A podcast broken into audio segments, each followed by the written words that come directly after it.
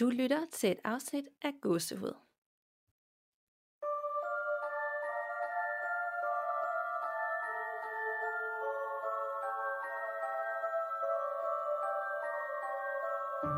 Hej Nana. Hej Danika. Og hej derude og velkommen til episode 101. Det er ligesom nummer 1. Lige forfra Ja. føles det. Ny start. Ja, fuldstændig. Det er sådan lidt ligesom at have tømmermænd efter sådan en kæmpe stor øh, jubilæumsfest. Det er faktisk rigtigt. Jeg har faktisk nærmest anden dags tømmermænd, fordi jeg var ude øh, i lørdags. Og det har jeg ikke haft været, eller været ude rigtig længe, og slet ikke haft tømmermænd på den her måde. Så jeg havde helt glemt, hvor forfærdeligt og søndagsflus man får det faktisk af det. Ja, det er skrækkeligt tømmermænd. Det er heldigvis lang tid siden, jeg har haft det. Ja, jeg tænker også, der skal være rigtig lang tid til, at, øh, at jeg skal, skal have sådan noget igen. Det er Ja, for for gammelt til, føler jeg. Ja. Men du, øh, du har jo fået en øh, virus på stemmebåndet, som vi måske kan høre derude. ja, det er lidt uheldigt, og øh, vi var bare lidt nødt til at, at, at alligevel få optaget i dag, fordi at der er jo ikke til at vide overhovedet, hvor længe sådan en bliver ved med at sidde der. Så øh, jeg håber, I bærer over med min lidt hæse stemme her. Ja, det er jeg helt sikker på, at folk nok skal forstå, og vi har også øh, skåret lidt i beretningerne i dag, så der kommer ikke lige så mange, som der plejer. Vi har fem i alt, men til gengæld, det er mine i hvert fald, så de vildt uhyggelige og tankevækkende, og ja, jeg synes, jeg har virkelig fået tre virkelig, virkelig gode. Hvad med dig? Ja, jeg synes også, jeg har valgt to helt vildt gode nogen. Så det bliver lige så godt, som det plejer. Der bliver bare lidt færre. Til gengæld så er nogle af mine ret lange, så det går sikkert op alligevel. Helt perfekt. Men øh, er der sket noget uhyggeligt hos dig siden sidst? Du har været på ferie, ikke? Jo, jeg har været på mega dejlig øh, påskeferie til Milano. Øh, og det er egentlig ikke, fordi jeg har oplevet noget uhyggeligt som sådan. Men vi boede på sådan et øh, lufthavnshotel, der ligger lige ud til en motorvej, og så skal man, eller så kunne man gå et lille stykke for at komme hen til en togstation, der så kørte lige ind til midten af Milano. Og øh, på vej hen til den der togstation, der gik vi forbi sådan et, øh, et kæmpe stort, ligesom hangar. Jeg ved ikke, om det har været sådan en gammel hangar til flyvemaskiner eller et eller andet, som var helt forladt og med smadrede ruder, og øh, øh, det, det var bare helt efterladt og havde været det i mange, mange, mange år, kunne man se. Øhm, men det var fuldstændig spærret af med øh, hegn med store kæder på og sådan noget, så man kunne i hvert fald ikke komme derind. Og der tænkte jeg nemlig, at det kunne være garanteret mega uhyggeligt og mega spændende at tage på sådan en øh, urban exploration tur om natten derude. Ej, jeg, jeg skulle lige til at spørge, gik I ikke derind så? Men det kunne I jo så ikke, hvis det var lukket af. Nej, det kunne vi slet ikke. Og hegnet var alt for højt til, at man sådan bare lige kunne hoppe over det. Ej, det, altså det, det er det der med, når man er herhjemme og så kommer på ferie, øh, især i Italien, der er så mange historiske steder, og bare steder, der er oldgamle, så man går nærmest på ferie nu med et helt andet mindset, end før vi, øh, vi lavede gåsehud, fordi nu går man sådan og tænker, gud, hvad er der sket her? Der er nogle fortabte sjæle og nogle ånder, man ikke lige mærker til, eller et eller andet. Så nogle helt andre øjne, man har på sådan nogle ture. Ja, men det er det fuldstændig, og man har også lyst til sådan at, at spørge de lokale, sådan, hvad, kender I nogle gode historier herfra? Og sådan noget. Ja. Men jeg fik ikke, desværre ikke nogen historie med hjem. Der er sikkert Men rigtig mange. dig? Det tror jeg. Øhm, der er, jeg synes, der har været sådan, for jeg har haft virkelig, virkelig travlt, og når jeg har travlt, så øh, ligesom alt andet, så, så ligger man ikke mærke til de små ting på samme måde. Der har været nogle enkelte, øh, sådan, jamen, det er mere, mest lyde, det er det faktisk meget med mig. Jeg har meget den der med, at jeg nogle gange føler, sådan, så er jeg midt i et eller andet en samtale, eller bare sådan noget baggrundsstøj, hvor jeg tænker, hvor kom det fra? Og der var ja. Ja. også sådan øh, en enkelt gang for nogle dage siden, hvor jeg bare hørte sådan virkelig høj, sådan kvinde, sådan nærmest gisp. Det var faktisk nede i træningscenteret, så det giver ikke helt mening, hvorfor det, at det var det. Og så tænkte jeg, at der var en, men jeg var bare helt alene i det der omklædningsrum. Øh, fordi det var på sådan et tidspunkt, hvor der ikke er så mange, der træner. Og der fik jeg sådan, det, og det var godt nok mærkeligt. Altså, for jeg lavede lige den der, sådan, er der nogen, og sådan lige rundt om hjørnet og sådan noget, der var virkelig ikke nogen. Øh, så nogle gange så sidder jeg bare og tænker, om jeg sådan, fordi vi laver det her så meget, tuner ind på et eller andet, øh, og så får jeg sådan nogle lyde eller et eller andet, øh, som bare, som jeg registrerer. Det er meget lyd med mig, og sådan støj og stemmer, og jeg har faktisk også en lytopretning, hvor at, øh, at vores lytter, hun oplever det meget, så det er rart nok at få bekræftet, at øh, man ikke er helt skør, for jeg kan godt begynde at føle mig skør nogle gange, når jeg sådan, har jeg lidt for travlt og lidt for meget at se til, når jeg begynder sådan at høre stemmer. Ja, ja, ja, det kan jeg sagtens sætte mig ind i. Altså, jeg synes også, det er uhyggeligt, men et eller andet sted, så tror jeg nærmest også hellere, at jeg vil høre ting, end jeg vil se ting. Ja, det vil jeg også, helt klart. Og jeg, jeg får jo heller ikke sådan, det er jo ikke sådan, jeg har sådan en helt samtale, jeg sådan overvejer. Det er jo bare sådan støj for mig, og det er jo nok fordi, at øh, jeg ikke er rutineret på nogen måde, og jeg ved faktisk ikke, hvad jeg laver. Så for mig er det bare støj. Men sådan lidt, ja. jeg kan ikke undgå at lægge mærke til, når det sker. Det kan komme ud af det blå, og så kan det stoppe igen. Og det er også altid, når vi optager, der synes jeg, at, at tit så fed, nu føler jeg, at jeg sidder inde i et eller andet sådan travlt café, og der er en masse stemmer øh, lige pludselig, og det giver jo ikke mening, når der kun er os to, og så kan det pludselig stoppe igen. Ja, så, øh, det er vildt. Øh, derudover er der ikke sket øh, noget underligt. Altså, jeg holdt fødselsdag, fælles fødselsdag. Øh, min datter og jeg har fødselsdag lige med en dags mellemrum i lørdags, og der kom min øh, mormor og hendes oldemor med sådan en bunke oh. gamle smykker til hende. Øh, hun er ja, hun bliver hun 78 år, ja. Så hun har virkelig samlet sådan smykker igennem fra hele sit liv. Øh, rigtig ja. gamle sådan guldsmykker, altså, som hun gav til hende. Og det første, at der ved man bare, at man er arbejdsskadet, fordi man tænker, ligesom hvis at hun kom med et brugt spejl, jeg tænker bare, åh oh, nej, alt det, der kan være tilknyttet de her gamle smykker, og nu skal det nok passe, at nu begynder der bare at være helt vildt meget aktivitet omkring det. Øh, det er jo en sød tanke, og jeg er virkelig glad for det, men det var bare det første, jeg tænkte, åh oh, nej, gamle ting øh, med sjæl. Ja. Øh, nu inviterer vi alt muligt indenfor med de her sindssyge gamle smykker, for noget af det er også noget, hun har arvet. Øh, så de er sikkert sådan, ja, jeg vil ikke vide, hvor mange år tilbage det går. Ej, det var gammelt. Så, ja, så er der noget sjæl i det, ja. noget, der følger med der. det. Så det bliver spændende at se, om, øh, om der er noget, der kommer ud af det. Øh, ja. Men inden vi skal videre til de her fem spændende og uhyggelige lytterretninger, så skal vi lige for sidste gang dele vores favoritgyserfilm og byde velkommen til vores partner Seymour igen. For det er jo sådan, at øh, vi har fået lov til at give dig en måneds gratis adgang, og det er som sagt aller, aller sidste chance nu, hvis du er blevet fristet til at se nogle af de her uhyggelige film, vi taler om her i afsnittet. Simon de har et rigtig godt udvalg af gys og uhygge, så lyt ind i med her nu, når vi deler vores rabatkode. For øh, koden GASEHUD med store bogstaver giver nemlig en måneds gratis adgang, så du straks kan streame alle de her uhyggelige gyseranbefalinger, vi kommer med. Du skal blot gå ind på dk-bestil og indtaste koden GASEHUD med store bogstaver. Hvis du vil at mærke, at den er ny kunde hos Simor, eller det er 6 måneder siden sidst, du har gjort brug af sådan en kode. Så tak fordi du støtter godset ved at bruge de gode rabatkoder, vi skaffer til dig. Men Nana, vil du starte med de gys, som du glæder dig til at se inden for Simor? Det kan du tro, og øh, jeg har valgt to klassikere den her gang. Og øh, den første, det er øh, en seriemorder thriller gyser, som hedder Seven, som de fleste nok kender. Øh, den bliver spillet af øh, øh, hvad, hvad pakker den hedder? Brad, Brad Pitt, ja. ja. Og øh, han er politidetektiv, og han er marker med øh, Morgan Freeman, og, øh, og så er han gift med øh, Gwyneth Paltrow. Og øhm, de kommer så på en sag, hvor man har fundet øh, en mand, der er død midt i et måltid mad, men det er under nogle meget mystiske omstændigheder. Og øh, man finder ordet froseri skrevet om bag køleskab. Og lidt efter det her, så finder man et andet mor, og øh, på det her gange sted, der finder man ordet griskhed. Og det viser sig så, at de har at gøre med den her seriemorder, som systematisk myrder alle sine ofre efter de syv dødssynder. Og øh, den er både øh, virkelig ubehagelig øh, på alle mulige måder. Øh, psykologisk, og også nogle af de scener, der er i den med noget blod og knivværk osv., og og så er den simpelthen så godt skrevet, og de spiller så godt alle sammen. Så hvis man ikke har set den, så, så er man altså nødt til lige at få den set, fordi det er en rigtig klassiker. Og hvis man har set den, så se den igen, fordi at den holder stadig lige så meget nu, som den altid har gjort. Det gør den bare. Det er en virkelig voldsom film, men jeg husker den bare. Altså, jeg tror faktisk kun, jeg har set den en gang, men jeg har aldrig glemt den. Ja. Nej, den er bare virkelig, virkelig, virkelig, virkelig god. Ja. Og den anden, det er sådan en mere en øh, øh, klassiker i teen slasher-genren, som kommer den 5. maj. Og det er Urban Legend.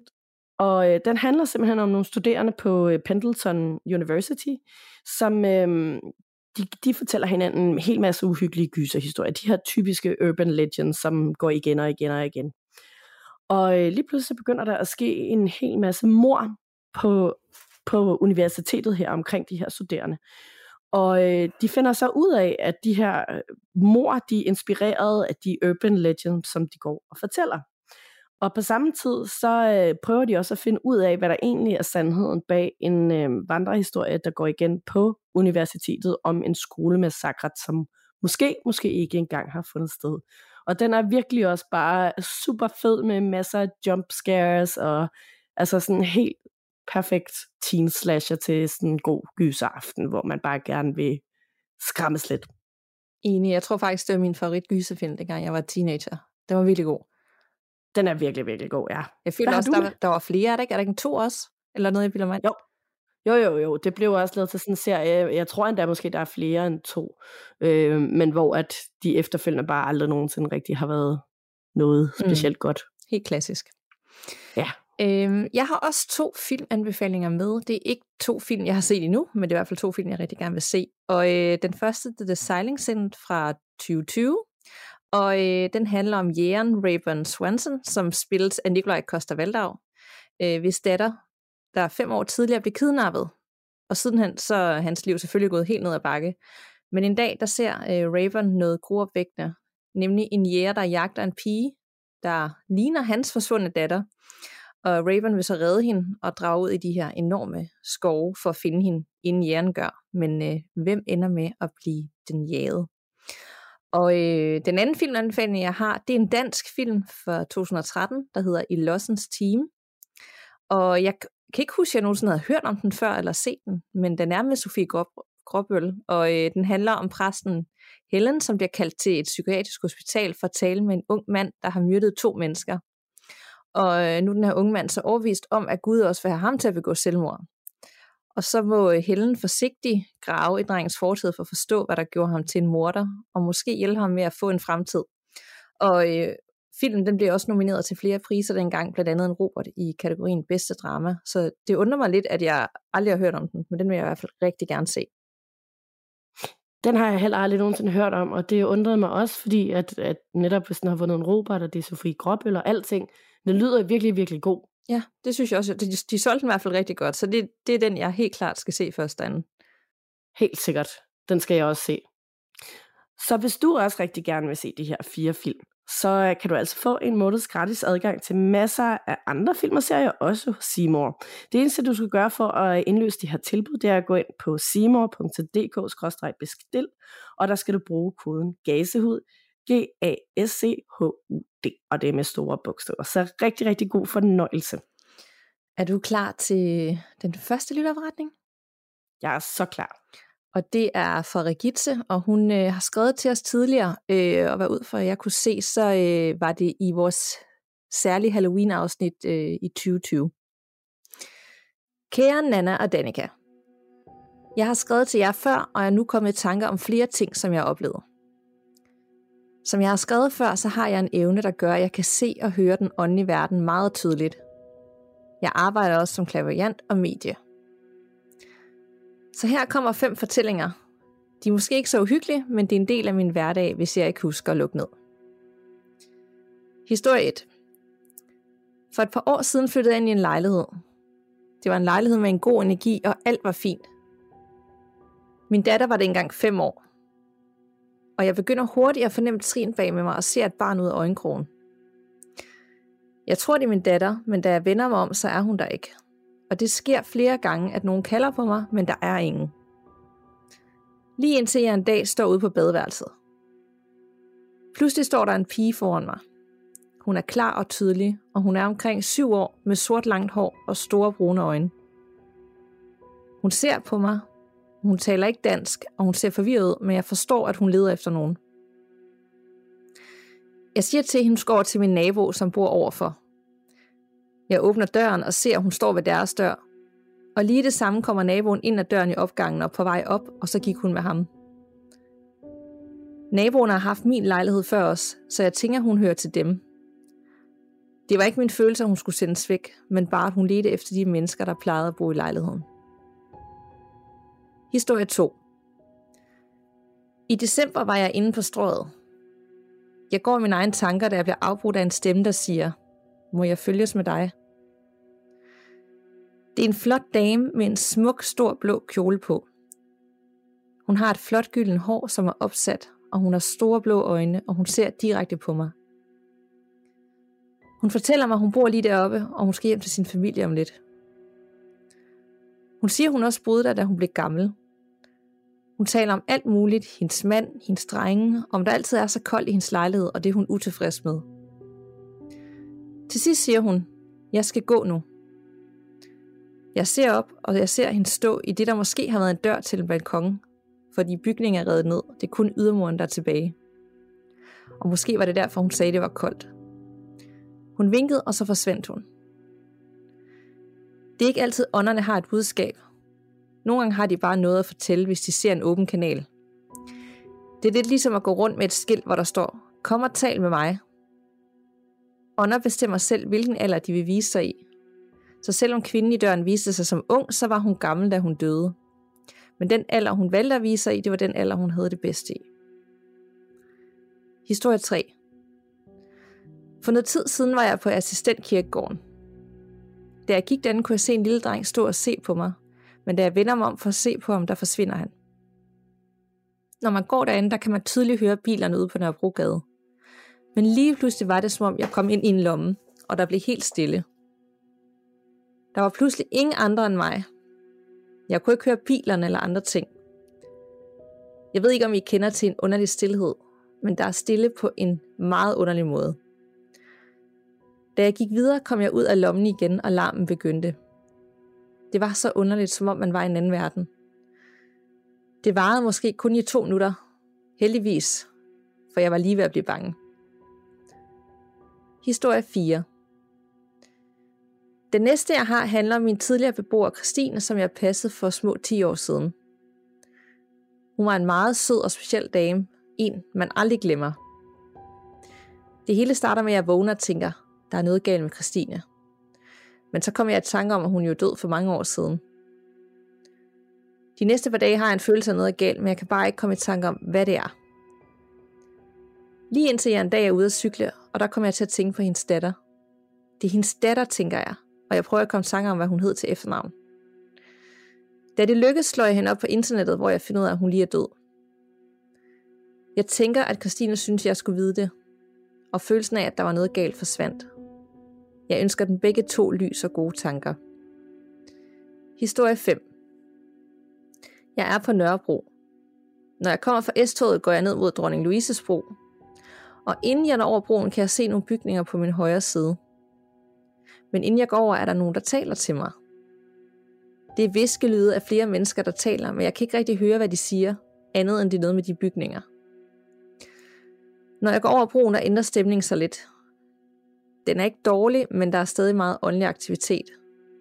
Der er rigtig mange mennesker, der er på broen, som ikke er der fysisk, og meget aktivitet fra Sortedamsøen. Efter jeg er gået over broen, så er der stille igen. Ingen visker eller taler til mig. Og det er det samme hver eneste gang, jeg går over den bro. Jeg vil en dag prøve at gå hen til de bygninger for at se, om der er noget, de vil vise mig. Håber, I kunne bruge min historie. Tak for jeres fantastiske podcast. Mange hilsner fra Regitze. I, altså, jeg fik sådan helt um, The Others vibes af hende dame i den blå kjole på strået. Jeg ved ikke hvorfor. Ja, det kan jeg godt sætte mig ind i, det der med, at det var så øh, på sådan en rigtig gammeldags måde. Ja, nemlig, altså, og, og som om, at sådan, hun ikke rigtig forstod, at hun var et genfærd, eller sådan, ja, jeg ved ikke, jeg fik bare totalt The Others vibe. Ja, som om hun er i en eller anden tidslomme, hvor hun var et rigtig godt sted i sit liv, og hun taler om sin dreng og sin mand, og jeg bor her, og der er koldt og sådan noget. Det kunne faktisk godt tyde på, ja. at hun ikke lige sådan har registr- nødvendigvis registreret, at, at hun faktisk er en ånd. Ja, det er det. Også fordi, sådan, hvorfor er der så koldt i den der lejlighed? Og hvorfor er det vigtigt, at hun fortæller om, at der er så koldt i den der lejlighed? Og man hører jo tit om det her med, at der er koldt, når der er genfærd til stede. Ja, og jeg tænkte også det der med, at hun stod og vinkede på det, der måske engang har været en dør til en balkon, men fordi nu ser tingene anderledes ud, så, så passer det ikke helt sammen. Og det, det er ligesom nogle af de andre lytopretninger, jeg har haft med, at nogen går pludselig et, et sted, fordi her var engang en, en gang, men nu der er lavet en væg, eller et eller andet, at de simpelthen holder fast i, hvordan det så ud dengang. Ja, netop. Uanset ja, det er sjovt, ja. Og så synes jeg, det var fedt, hun lige forklarede det der med, at når man har de evner, hun har, så er det ligesom at grund med et skilt, hvor der står, kom og tal med mig, hele tiden. Ja. ja. Øh, og jeg tænker også, det er sådan, øh, især også hvis man ikke kan lukke ned, men jeg kan også bare huske Janne, hun fortalte lidt det der med, at, at det var hele tiden, så kunne hun lige pludselig se en eller anden stå i et vindue, øh, eller så var der bare nogle stemmer lige pludselig, noget støj, eller ja, hvor inden hun var, så kunne det bare dukke op ud af det blå, og det er jo det samme her med lytteren. Ja, præcis. Og stemmer der er på broen, og det ene og det andet, ja. Og så tænker jeg også lige ind på øh, assistensen. Altså, øh, nu bor jeg også lige selv op ad den, så jeg går der også enormt meget tit. Jeg synes, jeg, jeg ved ikke rigtig, om jeg synes, jeg kan høre bilerne så meget derinde. Man kan i hvert fald godt gå nogle steder derinde, hvor at, at lyden bliver okay isoleret, men at der ligefrem bliver sådan helt underligt stille, det gør der jo aldrig, fordi så kan man altid høre andre mennesker, der går derinde. Mm. Øhm, men jeg ved, jeg har da også hørt fra mange andre, at de siger, at man kan opleve meget derinde, og det giver jo også mening i forhold til, at der ligger rigtig mange store personligheder begravet derinde. Øh, og så er der jo også, det var jo sådan en ekstra kirkegård, der blev skabt i sin tid, da der var alt for mange lig, som følge af for eksempel pest og andre sygdomme, til at man kunne begrave dem på øh, de gravpladser, der tilhørte kirkerne. Så det var sådan en sådan, nu er vi nødt til at lave en ekstra kirkegård et sted, så der hører heller ikke nogen decideret kirke til assistensen. Nej. Det er egentlig vildt nok, fordi for mig er det også bare sådan et, et, et smukt sted, der er masser af liv, folk er glade, de hygger sig ikke, og så samtidig så har man hele den anden sådan, altså, at der jo også netop er mange øh, ånder eller sjæle eller folk, der, ved, der er begravet her. Det er sådan to forskellige verdener, der mødes, som på sin vis egentlig også er meget fint. Ja, det er meget smukt mm. Øh, på en måde. Men så lige en lille opfordring, hvis man hænger ud i assistensen. Så husk lige at øh, kun sætte dig og hygge dig der, hvor det ikke er aktiv begravelsesområde, hvor folk stadig kommer og sørger over deres pårørende, som er døde og sådan noget. Husk lige at respektere, at der stadig er noget, der bliver brugt som aktiv kirkegård. I den grad. Er det et problem, eller hvad det Jeg kommer, jeg tror, jeg har været der to gange i mit liv. Jamen, det er, det er desværre. Der er ret mange, der sidder lige især der, hvor der bliver sat allerflest ned. Nej, det er virkelig respektløst. Ja, det er ja. det. Så god opfordring. Men det jeg også lige tænkte med der med broen og dronning Louises bro og Sortdamsøen, jeg har virkelig lyst til at gå på Google bagefter og tænke, altså, hvad der sket der. Altså i mit hoved, der tænker jeg allerede sådan, under krigen og henrettelser er der blevet smidt mange i søen. Altså, altså siden der er ja, så mange, øh, hun skriver jo også, at der er enormt meget, mange mennesker på den bro, som ikke er der fysisk. Jamen, det er jo det, altså, og det er jo også øh, lige omkring slutningen af Goddersgade, ikke ret langt derfra på Indre By-siden af broen, ikke? Øhm, og der har vi hørt rigtig mange steder fra, at, at folk siger, at der sker utrolig mange ting på mm. Goddersgade. Det har jeg også hørt. Den skulle nemlig ja. være ekstrem, men der tænker jeg også tit, at det, den, den er jo også nævnt meget i forbindelse med dengang med pesten og sådan noget især, at, at folk bare lå i rendestenene, fordi der er ikke rigtig ja. noget at gøre. Så jeg tænker, der er Netop. virkelig meget for den tid også. Helt sikkert. Så øh, tusind tak for den, Regitze. Jeg elsker, at hun introducerede den som, det er måske ikke så uhyggeligt, og her kommer fem historier, de var bare sådan, what? Tænker man bare hver gang. Så, øh, ja, så er man vant til det. Ja. ja. ja, det er man altså. Inden vi går videre, tager vi lige en kort sponsorpause. Denne episode er nemlig sponsoreret af dating-appen Smitten. De fleste af os, som har prøvet dating-apps, vi ved godt, hvor svært det kan være at fange nogens opmærksomhed, og hvordan det kan være svært at starte en rigtig god samtale. Men på smitten så bliver du stillet en hel masse spørgsmål, når du er i gang med at oprette din profil, så din personlighed stråler igennem med det samme. Man deler både fun facts, helt almindelig info, men det fedeste ved appen er, at der bliver genereret en lille quiz ud for spørgsmål, som dem, der ser din profil, kan prøve at gætte med på. Og det er super sjovt også at se, hvor mange rigtige man selv får, når man gætter på andres quizzer. Det bedste ved det hele er, at man altid har en masse gode oplysninger, så man kan starte en interessant samtale ud fra. Så hvis du er på jagt efter en god date, som måske endda kan vise sig at blive den eneste ene, så download appen Smitten i App Store eller Google Play lige nu. Yes, er du klar til en herfra? Det er jeg. Godt, den kommer fra Jakob, som skriver hej gåsehud. Jeg er først for nylig blevet bekendt med jeres podcast, men det glæder mig, at der findes et forum, hvor helt almindelige danskere kan dele deres overnaturlige oplevelser. Så tak for det. Jeg har personligt aldrig selv oplevet noget, som jeg kan kategorisere som paranormal, og derfor tillader jeg mig i stedet at præsentere en oplevelse, som min mor havde for flere år tilbage.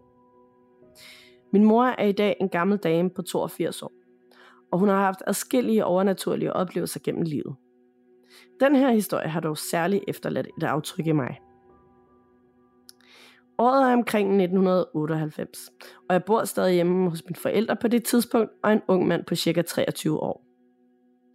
Jeg havde fast arbejde på det tidspunkt, og husker, at jeg kommer hjem om eftermiddagen ved 16-tiden som sædvanligt, og møder min far i gangen.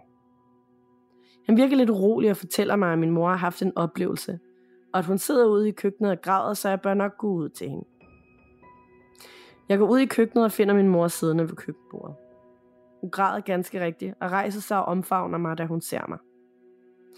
Hun lugter af cigaretter og rødvin, og på bordet står en næsten tom flaske vin. Hvad er der dog sket, spørger jeg nervøst, og min mor begynder sin fortælling. Min mor havde været alene hjemme den dag. Jeg husker ikke, hvor min far var, men min mor havde gjort rent i stuen, hvilket hun ofte gjorde, for hun er fra generationen mild rengøringsvandved.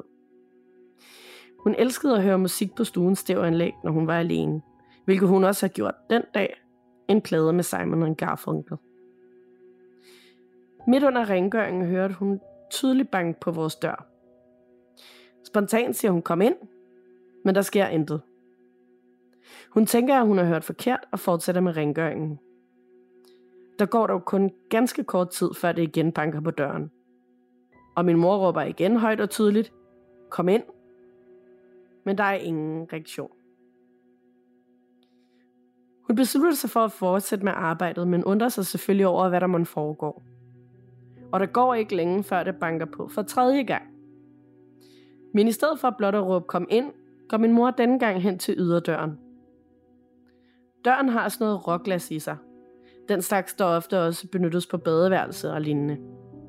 Så hun kan ikke direkte se, om der står nogen på den anden side af døren, og hun kan heller ikke ane nogen skikkelser gennem roden. Men hun åbner døren og stivner. Der står min morfar. Altså min mors far, som på det tidspunkt cirka havde været død i et år. Han er klædt i sit gamle arbejdstøj, som han altid havde på, og står vidderligt foran hende lyslevende. Hun beskriver dog, at der, hvor hans øjne skulle have siddet, var der nærmest nogle tomme sorte huller, hvilket må have været temmelig skræmmende. Jeg mindes, at hun fortæller, hvordan alting nærmest skete på én gang.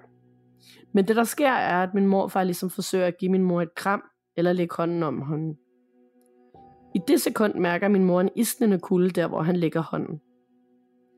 Og samtidig med det begynder stivanlægget i stuen at opføre sig underligt. Pladen med Simon Garfunkel går i hak, og spiller bare de samme sekunder af den samme sang igen og igen og igen. Samtidig siger min morfar, eller kommunikerer på en eller anden måde de følgende ord til min mor. Tak fordi du passer så godt på Julie. Hvilket var min mormor, som stadig var i live på det tidspunkt. Med et slutter oplevelsen, og min morfar er væk. Kulden er væk, og anlægget i stuen spiller igen normalt, og min mor står bare lamslået tilbage. Selvom min morfars hilsen egentlig var positiv, og min mor gjorde virkelig meget for min mormor på det tidspunkt, så forstår jeg selvfølgelig godt min mors store forskrækkelse, som fik hende til at åbne og drikke en halv flaske vin efterfølgende. Hvem kan bebrejde hende? Det bør nævnes, at der aldrig hverken før eller siden har været problemer med stivanlægget. Og hej heller Simon Garfunkel-pladen. Ingen risser, ingen snavs, ingen noget som helst andet på pladen, der kunne få den til at gå i hak på den måde. Min far tror ikke på, at der findes mere mellem himmel og jord. Og mente, at min mor måtte have forestillet sig det hele. Men den opfattelse har jeg aldrig delt med ham. Særligt fordi oplevelsen havde en så voldsom indvirkning på min mor. Hun har flere gange efterfølgende haft andre oplevelser, men ingen dog helt så voldsomme som denne.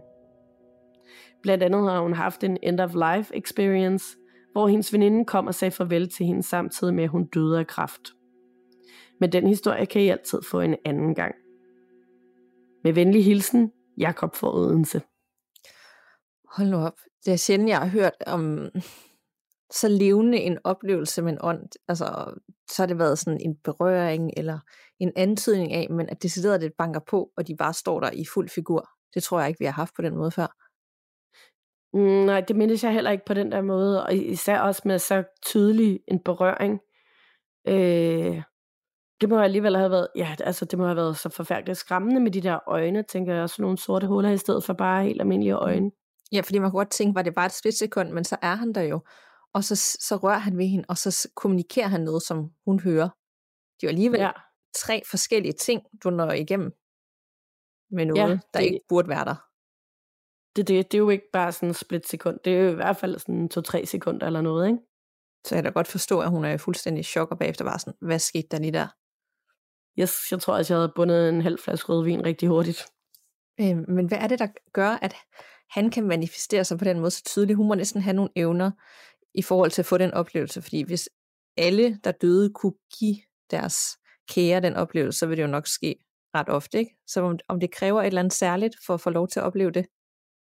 Det er faktisk et rigtig godt spørgsmål, og også om, øh, nu nævner han det ikke er meget mere end et års tid siden faren var død, om man så stadig er, er, er lidt stærkere, så det er nemmere at manifestere sig så meget, øh, og, og det bliver lidt sværere med tiden, eller om det har noget med noget andet at gøre, om det også bare var så vigtigt det her med, at han skulle sige tak, fordi at hun tog sig så meget af moren, eller hvad det handlede om. Ja, eller om hun måske var et tidspunkt i sit liv, hvor hun havde rigtig svært med, at han var død, og han havde ligesom brug for, ja, at bekræfte hende i, at han var der, og hun gjorde det godt. Ja, det er et godt spørgsmål. Det var en meget, meget vild beretning, synes jeg.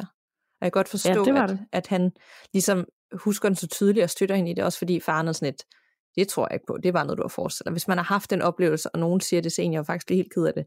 Øh, sådan Ja. ja. et, jeg har faktisk oplevet det her, så det gør mig faktisk ret ked af, at du bare... jeg kan godt forstå, at man ikke tror på det, men du er bare nødt til at tro på, at den oplevelse, jeg har haft, det var rigtigt for mig. Nemlig. Ja, Øh, lige præcis. Så det, øh, så det er også lidt rørende, at hans søn, han er sådan, han støtter hende i det, og han tror på den, og han gengiver den, og ja, han støtter op Det synes den. jeg virkelig også. Ja. ja. Så meget, meget Tusind fint. tak for den historie, Jacob. Tak for den. Er du klar til endnu en? Det kan du tro. Det er for Katrine. Kære Nana og Danika. Tak for en god podcast, som både mine teenage-døtre og jeg lytter til. Vi er også nogle af de heldige, som snart skal opleve jer live i Absalon. Jeg har også længe selv vil sende min egen oplevelse ind til jer. Min historie handler måske om min mor, eller det håber jeg, den gør. Det er kun en enkeltstående episode, som ligger nogle år tilbage, men den står stadig meget klart for mig, fordi det var så grænseoverskridende. Min fortælling kræver en lille forhistorie, så here goes. Min mor dør efter længere tids kræftsygdom i juli 2014. Jeg havde haft en underlig fornemmelse i kroppen hele dagen, den dag hun døde. Min kollega sagde også til mig, at jeg bare skulle tage afsted, men jeg synes, der var så meget, som skulle ordnes for arbejdet. Og så fortalte jeg også mig selv, at de var jo ikke helt endnu, men jeg kom for sent. Da min mor dør af min forældres hjem, som hun havde ønsket, havde vi god mulighed for at sidde ved hende. Spille noget af den musik, hun havde elsket, og snakke og græde og grine og sige farvel. Min søster var jeg også med til at klæde hende på i hendes brudkåle, som hun ville begraves i. Meget sørgeligt, men også smukt. Det led mig til min egentlige oplevelse. I dagene lige efter min mors bisættelse var jeg meget hjemme hos min far, når mine døtre var ved deres far. Jeg sov på en madras på gulvet inde i stuen. En aften, da vi var gået i seng, og jeg lå og skulle til at sove, fik jeg pludselig en fornemmelse af ikke at være alene. Der var en tydelig tilstedeværelse af noget. Min puls stiger hurtigt, og mit hjerte slår meget hårdt i brystet på mig. Jeg prøver at berolige mig selv, og fortæller mig selv, at jeg er for voksen til at blive så skræmt, og jeg er fjollet. Men det hjælper ikke. Jeg er virkelig bange. Det skal lige indskydes, at jeg er en face against the wall kind of person, når jeg skal sove. Jeg skulle og turde ikke kigge. Følelsen af en tilstedeværelse fortærer sig lidt, og min hjertebanken lettes også en smule. Men så bliver det stærkere, og det kommer helt tæt på nu. Jeg kan nu mærke, at madrassen bag mig trykkes ned, som om nogen lægger sig. Og der lægges, hvad der føles som en arm om mig. Det er en helt tydelig følelse. Jeg kan mærke vægten og presset af en arm, som krammer min arm. Selve krammet er ganske kort, og så forsvinder energien og tilstedeværelsen, og den kommer ikke tilbage. Det hele tager vel kun maks 10 minutter, og jeg ligger helt stille under hele episoden. Lige efter forsøger jeg at forstå, hvad der skete. Hverken min far eller hans hund ville kunne have været kommet ind i stuen, uden jeg havde opdaget det. Alle døre var låst. Jeg var helt vågen, og jeg har ikke før eller siden haft oplevelser med night terrors. Dem, jeg har fortalt om hændelsen til, de mener, at det var min mor, som sagde farvel. Jeg håber det. Måske kunne hun mærke, at jeg ville have været der og holdt hende i hånden. Det havde jeg været, hvis jeg havde stolet på min intuition. Jeg håber, I kan bruge min oplevelse, selvom jeg synes, den er svær at gengive helt fyldesgørende på skrift. Jeg glæder mig til at opleve jer live. Kærlig hilsen, Katrine. Og det var også en, øh, en rørende en. Ja, det var det. Og øh, igen sådan noget, man selv... Ja. Ja, jeg tænker da også, at det er moren. Altså jeg kan godt forstå, at hun starter med at sige, jeg håber det. Hun ved det jo ikke, Ja, hun så det det ikke. Men jeg tænker bare med, med det der, altså det føles jo som et, et kærligt kram og, og oplevelse. Øh, så det vil jo give god mening nu, hvor hun, hun ikke nåede hjem, inden moren døde, at det var sådan hendes måde at sige på, det er okay, du skal ikke have dårlig samvittighed. Du har gjort så meget andet, og sådan et endeligt farvel, tænker jeg. Det tænker jeg nemlig også. Altså, ja. Jeg, det, jeg vil ikke tolke det på andre måder. Nej.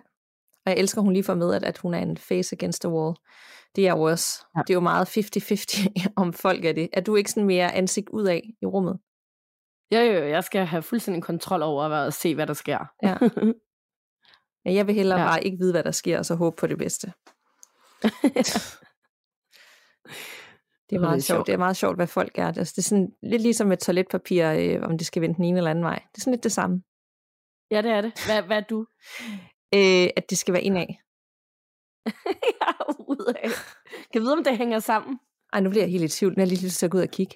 Jeg prøver sådan at se det for mig. Nej, jeg tror, det er. Ja, jeg, jeg går ud og tjekker bagefter. Nu bliver jeg helt i tvivl.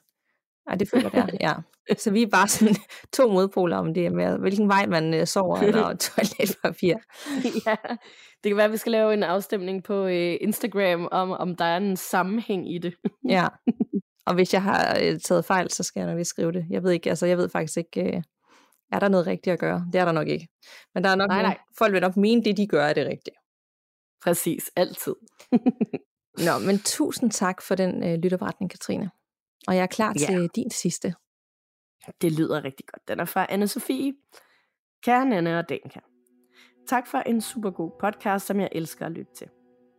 Jeg har længe haft lyst til at sende en lytterberetning ind til jer med mit måske møde med den overnaturlige verden. Den kommer her.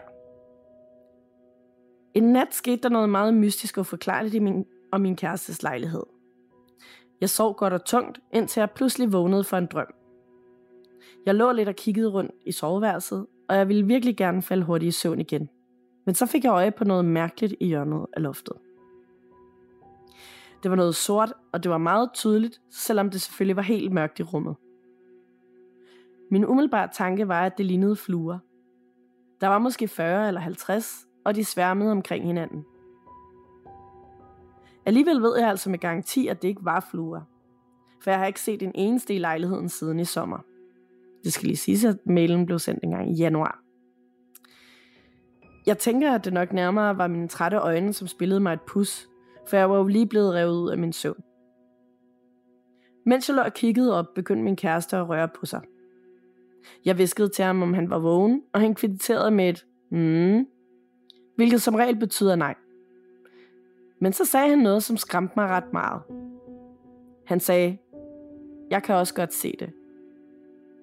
Men fordi jeg kunne høre på hans stemme, at han ikke var rigtig vågen, så lå jeg ham sove videre uden at spørge mere ind til det. Jeg havde selvfølgelig ret svært ved selv at falde i søvn igen oven på oplevelsen, og på min kærestes mærkelige kommentar. Jeg spekulerede på, om han mente, at han også kunne se det sorte i loftet, eller om det var noget tilfældigt vrøvl, han sagde, bare fordi han var stadig var langt væk i drømmeland. Da jeg vågnede næste morgen, var min første tanke, at min oplevelse havde virket utrolig realistisk. På trods af, at jeg havde fået lov til at sove lidt på det. Alligevel fik jeg endnu engang overbevist mig selv om, at det mystiske fluelignende fænomen nok bare skyldtes mine trætte og sondrykkende øjne, og at min kærestes kommentar var noget tilfældigt vrøvl, som ikke betød, at han havde set det samme som mig. Men alle de tanker blev gjort til skamme. For under vores morgenmad kunne jeg alligevel ikke lade være med at spørge ham, om han kunne huske den samtale, vi havde i nat. Jeg forklarede, at han havde sagt, at der var et eller andet, som han også kunne se, og hans svar fik mine hår til at rejse sig.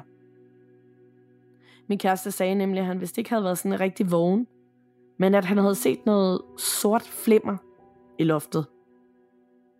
Er det ikke utroligt? Jeg fortalte ham jo ikke om natten, hvad det var, jeg så, men alligevel kunne han beskrive noget, som var så tæt på min egen oplevelse. Så vi har altså set det samme, men ingen af os kan komme med en naturlig forklaring på, hvad det var.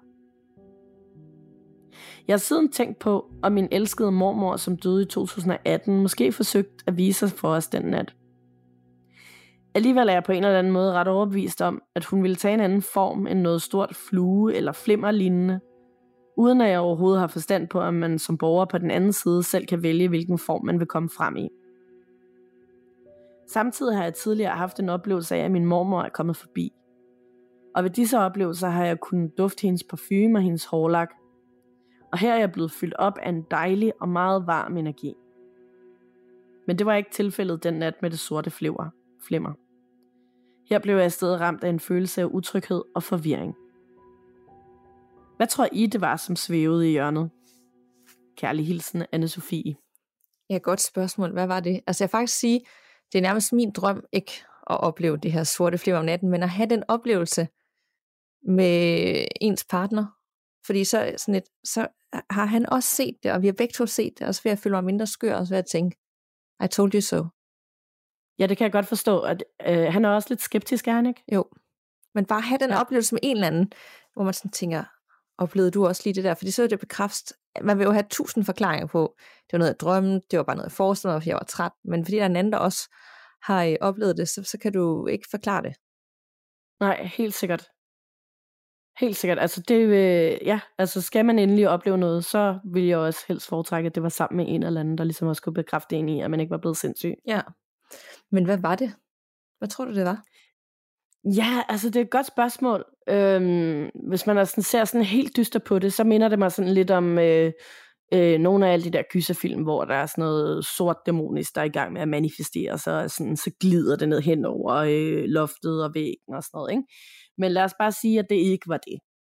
Øh, jeg synes nemlig også, at det lyder, altså, jeg, jeg mener, jeg har hørt noget på et tidspunkt om noget genfærd, der, der sådan, kunne være sådan lidt flimmeragtigt, Øhm, så det kan jo selvfølgelig godt være et eller andet, der var i gang med at prøve at manifestere sig, men ikke havde kræfter til at gøre mm. mere end det. Ja, det tænker jeg også. Jeg tænkte lige da hun sagde fluer, der tænker jeg nemlig også noget rigtig mørkt, dæmonisk, eksorcisten, for der kommer også rigtig mange fluer, når, ja. når det onde kommer, ikke? Så det er faktisk sådan, det er, øh, ja, det er ikke godt, når der er en masse fluer. Men jeg tænker også mere, at det er noget, der prøver at vise sig, man enten har den ånd ikke kræfterne til det, eller så har modtagerne ikke den fulde forståelse til at se det. Altså, ja. altså det går begge veje, tænker jeg, ikke? Øh, modsat den tidligere beretning, hvor hun ser ham i fuld figur stående ved højlysdag uden for en døren. Hvordan, ja, det er rigtigt. Hvordan der var ledes, at det fungerer, det ved jeg ikke. Men øh, det er jo nok bare ligesom, at der er nogen, der har flere evner end andre. Så er det vel også det på den anden side. Ja, det er det nok. Altså, og det var også, det minder mig lidt om det, som Frederik sagde øh, til vores gåsehud live. Det her med, at det ikke altid er, er, er alle, der kan manifestere mere end lige hånden, fordi de gerne vil sige goddag. Ja. Øhm, ja. Så måske kommer der jo mere på et tidspunkt. Hvis man, ja, man ved aldrig. Man ved aldrig. Så må du endelig skrive igen. Yes. Er du klar til den øh, sidste lytopretning, jeg har med? Det kan du tro. Det er for Stine, og den er, øh, den er på en eller anden måde lidt voldsom, så det kan godt være, at jeg lige skal advare om det, øh, med nogle ulykker og så videre, men også meget tankevækkende og har en rigtig god øh, pointe til sidst. Uh, jeg er spændt. Kære Nana og Danika, tusind tak for det store arbejde, I lægger i at lave en fed podcast. Jeg glæder mig så meget hver gang I udkommer med et nyt afsnit. Jeg har skrevet til jer før, og nu får I lige lidt fra mig igen. Det var maj 2001. Min søn var cirka 15 måneder gammel, og jeg var 21, og vi var i gang med at flytte fra hans far. Det var ugen op til, at Danmark var vært for Eurovision, fordi brødrene Olsen havde vundet året før. Jeg skulle til generalprøven på Eurovision i parken lørdag den 12. maj, så vidt jeg husker, og min far han skulle passe min søn den dag. I dagen op til blev jeg meget urolig, og jeg blev med at tænke, at jeg skulle huske at pakke min søns sygesikringsbevis sammen med de andre ting, han skulle have med hjem til sin far. Eller til min far. Da jeg skulle aflevere min søn, tog jeg sygesikringsbeviset frem og sagde til min far, at han skulle putte det i sin lomme, så han havde det på sig, når de skulle på skadestuen. Så tog jeg til generalprøven i parken sammen med min søster og nogle andre, og jeg hyggede mig på ingen måde. Jeg følte mig svimmel, urolig, fik ondt i maven og koldsved, og jeg følte, at der var noget helt galt. Senere på dagen ringede min far mig op og fortalte, at han og min søn var blevet kørt ned. Min far havde prøvet at tage det meste af slaget, men han kunne ikke undgå, at min søn også blev ramt. Min søn havde slået sit hoved og fik deraf en kraftig jernrystelse og havde det meget dårligt. Min far var kommet slemt til skade i den ene halvdel af kroppen. Jeg tog til skadestuen så hurtigt, som det kunne lade sig gøre, og jeg kunne slet ikke finde ud af, hvordan jeg skulle reagere, fordi det var så traumatisk. Heldigvis kom de så hurtigt igen, men der var altså en god grund til, at min far skulle have det sygesikringsbevis i lommen. Midt for sommeren skulle min søn og jeg sammen med min far og en masse andre på sejlerferie. I ugen op til vi skulle afsted, følte jeg, at der var noget helt galt.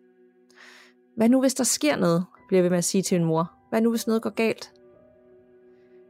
Alt i mig skreg på, at vi skulle blive hjemme, men jeg havde ikke lyst til at sove og skuffe min far, som sikkert glædede sig til at være på ferie med sin datter og sit barnebarn. Så det var lidt af et dilemma, jeg befandt mig i. Vi endte med at tage med. I første omgang gik turen til Bornholm, og da vi havde været der i nogle dage, sejlede vi videre til Sverige. Det var en fantastisk tur, og der var nogle vildt søde og sjove mennesker ombord. Og vi hyggede os så meget, at jeg ikke kunne forstå, at jeg havde været så urolig for det. Da vi havde været i Sverige nogle dage, kom vi til Kalmar, hvor vi også var et godt stykke tid. I Kalmar besluttede jeg, at min søn og jeg snart skulle hjemad, og det skulle være for den næste by, vi kom til. Så vi tog hen til Kalmar station sammen med min far og undersøgte rejseplanen. Nogle dage senere sejlede vi videre, og vi ankom til en ny havn ved midnatstid. Vores båd var ret stor, og der var ikke meget plads i havnen, så vi måtte ligge op af en fiskekutter, som vi skulle gå over for at komme op på kajen. Jeg følte mig godt beskidt efter at have sejlet hele dagen, så jeg ville op til havnens toilet og badefaciliteter. Jeg gik forsigtigt over fiskekutteren for at komme op på land. Det var dejligt at få et bad efter sådan en lang dag på søen, og bagefter gik jeg ren og veltilfreds ned mod båden igen. Da jeg skulle over fiskekutteren igen, nåede jeg at tænke, at jeg skulle passe på, for det var så mørkt, at jeg ikke kunne se, hvor jeg gik. Jeg var kommet til at gå op på fiskekutteren længere nede, end jeg gjorde, da jeg skulle op i bad, og jeg stødte ind i alt muligt. Pludselig forsvandt gulvet under mig, og jeg faldt ned. Jeg fik ikke taget fra på nogen måde, og jeg slog min ryg og min nakke meget kraftigt. Jeg prøvede at rejse mig op, men jeg kunne ikke, og så prøvede jeg at skrige, men jeg følte ikke, der kom nogen lyd ud af mig. Min far må have fornemmet, at der var noget galt, for pludselig hørte jeg ham kalde på mig. Han fandt ud af, hvor jeg var, og fik fat i en lygte, så han kunne orientere sig og hoppe ned til mig. Det viste sig, at jeg var faldet 3 meter ned i bådens lastrum, og det hul, jeg var faldet igennem, var forholdsvis småt. Nogle af de andre på båden kom til, og en sagde, kan du bevæge din tær? Og jeg tænkte, at selvfølgelig kunne jeg da det, men jeg blev også klar over situationens alvor. De ringede efter en ambulance, mens de bad mig om at ligge helt stille. Ambulancen kom, men det var to kvindelige redder, og de kunne ikke hjælpe mig op, så de ringede efter brandvæsenet. Brandvæsenet kom, og de fik kastet en oppuslig bor ned til mig, som jeg forsigtigt blev lagt op på, og så blev den pustet op, så den beskyttede mig fuldstændig. Det var noget svært at få mig op gennem det hul, jeg var faldet igennem, men det lykkedes. Derefter skulle jeg med ambulancen til Kalmar sygehus, da det var det nærmeste. Min far tog med mig, og de andre tog sig af min søn, som heldigvis lå og sov trygt. Da vi kom til Kalmar sygehus, stod der et helt lægehold klar til at tage imod os. Og jeg kan huske, at jeg tænkte, at det var lidt overdrevet. Hele natten igennem tog de en masse prøver og undersøgte mig på kryds og tværs. Jeg var for længst blevet træt, formentlig også er chokket og gled ind og ud af søvnen. Derfor husker jeg heller ikke så meget for den nat. Men ud på morgenen fik jeg at vide, at jeg havde brækket ryggen to steder, og jeg skulle have et støttekorset på alle døgnets timer de næste mange måneder. Tidligere om morgenen ringede min far hjem til min mor og fortalte hende, hvad der var sket, og bad hende komme til Kalmar for at være tæt på mig og min søn. Han kunne fortælle hende nøjagtigt, hvordan hun kom til Kalmar, for vi havde undersøgt det dagene forinden, og det var der så nok en mening med. Senere på dagen kom de andre fra båden med min søn, og min mor kom også. Min mor og søn fik et værelse i forbindelse med patienthotellet, og på den måde kunne jeg være sammen med dem. Min søn ville dog slet ikke være tæt på mig. Han skreg hver gang han så mig og ville bare væk fra mig. Og det gjorde mig meget ked af det, selvom det selvfølgelig var forståeligt, at han reagerede, som han gjorde. Jeg lå der i hospitalsengen, 21 år gammel, og havde pludselig ikke lyst til at leve mere. Jeg vidste ikke, hvad min udsigt der var med en frækket ryg, og min søn der ikke ville være tæt på mig. Jeg mistede appetitten, og jeg ville ingenting. Og sådan lå jeg nogle dage. Sygepersonalet tvang mig op og prøvede at få mig til at gå med en slags højt gangstativ på hjul. Det hjalp mig lidt at komme i gang med at gå lidt igen. Og da jeg havde været indlagt i Kalmar i fire dage, tog min mor og søn hjem til Danmark, og jeg skulle køres til Amager Hospital i en ambulance. På vejen hjem blev jeg så frygtelig sulten. Ambulanceredderne stod vendt flere steder og købte bøger, og jeg lå i ambulancen, mens de spiste deres mad. Jeg havde en stærk fornemmelse af, at min søster ville komme og besøge mig, når jeg ankom til Amager Hospital, og jeg mistede til hende så intenst jeg kunne, at hun meget gerne måtte tage en pizza med. Da jeg havde været på hospitalet lidt, kom min søster, dog uden pizza, og jeg sagde skuffet, at jeg ellers havde misset det til hende. Og hun sagde, at hun flere gange på vej hen til hospitalet havde overvejet, om man kunne tage en pizza med. Samme dag blev jeg udskrevet, og min søn og jeg skulle være hos min mor. Jeg havde stærke smerter og kunne og måtte ingenting. Det var en rigtig hård tid. Jeg var stadig på barsel med min søn, men min mor havde fået lov at have ham med i den børnehave, hun arbejdede i. En aften, da jeg lå og skulle sove, lå jeg med hænderne oven på dynen, og pludselig fornemmede jeg, at jeg blev strået over hænderne og ansigtet. I hverdagen var jeg alene hjemme. En dag ville jeg gerne høre noget musik, men jeg kunne ikke nå powerknappen på anlægget på grund af min ryg. Jeg tænkte så på vedkommende, der havde ædet mig og sagde, at hvis du stadig er her, kan du så ikke lige hjælpe mig med at tænde musikken? Der gik kun et øjeblik, så gik musikken i gang. Det skræmte mig ret meget, selvom jeg selv havde bedt om det. Og i månederne efter mærkede jeg mere og mere, at jeg blev æget og nusset, og jeg blev helt vildt bange hver gang. I foråret 2002 flyttede min søn og jeg en lejlighed sammen. Der havde jeg fået det så godt igen, at jeg kunne klare almindelige dagligdags ting, og vores relation havde det også rigtig godt. Men det, der havde æder nu, som var hjemme hos mor, det flyttede med. I de første mange år var jeg bange og utryg ved det, men med tiden er det blevet noget, jeg holder meget af. Det er en kærlig og omsorgsfuld energi, som er omkring mig det meste af tiden, og om muligt endnu mere nærværende i de svære tider. Min ryg er aldrig blevet helt god igen, og nu er det snart halvdelen af mit liv siden, at det skete. Men jeg klarer mig, og jeg har arbejdet mange forskellige ting i årenes løb, og er blevet mor fire gange mere. Det er måske ikke en helt vildt godsudsfremkaldende historie, men en historie om, at man skal tro på og stole på sine fornemmelser. Mange hilsner fra Stine.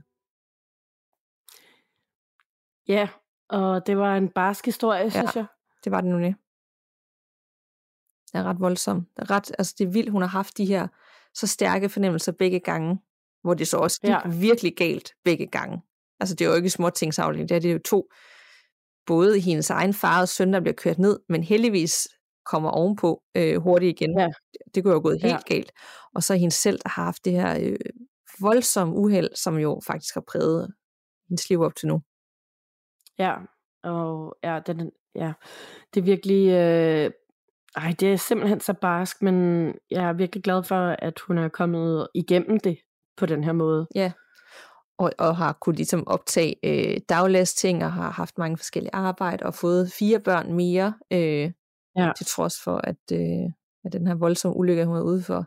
Og så der var også et eller andet, nu ved jeg godt, det gjorde hende bange med den der energi, der ligesom begyndte at nusse af hende kort tid efter ulykken, men at den har holdt ved, og faktisk er der den dag i dag, især i de tidspunkter i livet, hvor det er lidt svært, at den stadig er der. Det synes jeg simpelthen er på en eller anden måde så fint og smukt, at der ligesom er noget, beskytter hende og prøver at passe på hende og er der for hende, når hun synes, det hele bare bliver lidt for meget.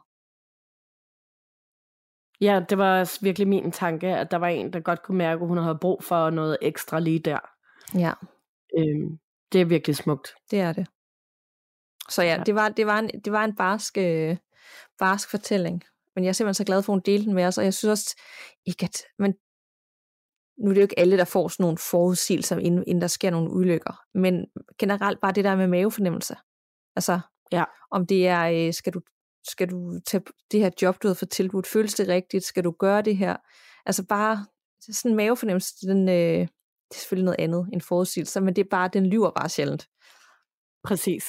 Ja, øhm. husk at lytte til jeres øh, intuition.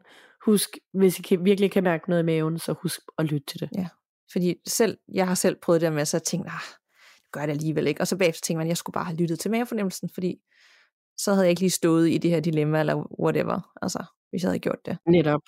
Netop. Så og man, ja. Ej, den var... Øh, jeg, jeg, jeg skal også lige have svaret vores lytter. Øh, nu er det noget tid siden, øh, at hun skrev den. En måned eller to. Øh, hvordan det går, og ja, om der har været flere oplevelser med energien og så videre, ikke? Og tak, fordi hun vil dele den med os og alle lytterne. Det var en, øh, ja, meget rørende ja, fortælling. Det, nemlig, altså, ja, vi kan stadig blive helt par over alle de her meget personlige historier, som I kommer med. Tusind tak for det. Det er dejligt, at I godt kan mærke, at det er et space, hvor man godt kan det. Ja, det, ja. det er et tryg space. Yes. Så kom vi igennem med fem øh, lytterforretninger. Jeg synes alligevel, øh, det er utroligt, ikke? At afsnittet endte alligevel på det, vi plejer, selvom vi har. Men det er jo nok, fordi det er nogle lange nogen og nogle meget stærke beretninger. Det må det have været, ja. Og det, men jeg har stadig stemmen tilbage, det er jo virkelig ja, det, rart. Jeg synes godt nok, du har klaret det godt. Så ved tanken af i går, der hørte jeg din stemme, du sendte nødfil, der kunne du sådan ikke engang sige et ord, altså. Nej, det var, øh, ja, den, den forsvandt mere eller mindre hele tiden. Ja. Jeg var nødt til at viske det meste af tiden. Ja. Så havde det måske været svært at høre lytterberetningerne. Ja, det havde det nok. så øh, det lykkedes det hele. Og øh, inden vi lige slutter af, jeg ved godt, vi ikke har et gåsudstip, men, og jeg kan heller ikke huske, om jeg har nævnt det før, men jeg begyndte at se en serie, der hedder 911. Har jeg fortalt om den? Nej, det tror jeg ikke. Nej, okay, det var godt, for det var virkelig kikset, hvis jeg lige havde sagt det for to afsnit siden, og jeg så sagde det igen. Øhm, men det, det er ikke noget overnaturligt. Men jeg har bare fundet min nye øh, yndlingsserie, og det er på Disney+. Plus. Øh, den hedder 911, og øh, selvom det ikke er noget overnaturligt, så er den bare sådan helt vildt spændende, og på den måde, jeg sidder stadig ikke med dyne over hovedet, men det er jo fordi, de kommer ud til alle mulige sindssyge øh, uheld og ulykker, og selvfølgelig er det meget amerikansk, men der er ikke det, man ikke kan forestille sig sker. Jeg ved ikke, hvordan de finder på alle de her ting. Øhm, så du følger sådan et, et team, både af ambulanceredere og brandmænd, øh, og så, øh, hvilke, så så bliver der ringet ind til alarmcentralen, og så følger du den på de her forskellige ture. Det lyder måske ikke så spændende, når jeg gengiver det, men det fungerer så godt. Og det er ikke sådan en serie, hvor at det hele handler kun om personlige historier, men nogle gange bliver sådan et, kom nu, vi bare se noget spænding. De har primært fokus på de her ture, og ja, jeg, jeg kan slet ikke sætte ord på, hvor vildt. Altså, det kan være sådan noget med, så der er en fødselsdagsfest, øh, og så lige pludselig en børnefødselsdagsfest, så flyver trampolinen væk, så kommer der et vindstød. Og så skal de ud til dem og redde de her mennesker, ikke? Ej, det lyder mega fedt. Jamen det er, jeg er så glad, fordi jeg, det er i hvert fald lavet Nile, hun anbefalede mig den. Så sagde hun, hun så den her serie, fordi jeg sagde, jeg manglede en ny serie, så tænkte jeg, nå okay. Så sagde jeg til Rasmus, jeg tror måske, vi har en serie nu, fordi han er ambulanceredder. Vi kan se sammen. Yes. Vi, vi ledte efter en serie, vi kunne se sammen, og der var allerede fem sæsoner, så noget bliver man jo glad for, så man ikke skal gå og vente. Øh, Netop. Og så de første afsnit, der var jeg helt solgt allerede inden for 10 år. Han var sådan, nej, det er urealistisk, fordi han er selv redder, men nu er han jo, vi æder det råt hver aften, og jeg er allerede begynder at græde, fordi vi er i slutningen af sæson 4 og så har vi jo kun lidt tilbage. Den der følelse af, nu er det snart overvært, altså det er sådan, jeg kan se frem til det hele dagen, det lyder åndssvagt. Det jeg bare prøver at sige, det er, jeg elsker den serie. Så hvis I mangler en ny serie, så er det 911 på Disney+, Plus, vi ser den på. Og man kan ikke bare ja. søge 911, det skal være 9-1-1, det fandt jeg ud af. Fedt. Jeg skal øh, slå den op lige med det samme, det er så dejligt med alle de gode film og serieanbefalinger i dag, fordi at jeg har lige nogle dage her, indtil jeg bliver helt rask, hvor jeg ikke skal lave andet ja. end bare ligge i min seng og drikke varm oh. te og se fjernsyn. Jeg var lige så godt advaret, når du starter på den der, så lige pludselig så er der bare gået to dage, og du tænker, hov, så hvor bliver tiden af? Men det er jo også det, der er det fede ved sådan nogle serier, når man bare forsvinder ind i et univers. Lige præcis, det glæder jeg mig til. Yes, men uh, tusind tak for snakken, Anna. I lige måde. Vi lyttes ved. Og pas på derude. Man ved jo aldrig, hvad der venter bag den næste dør.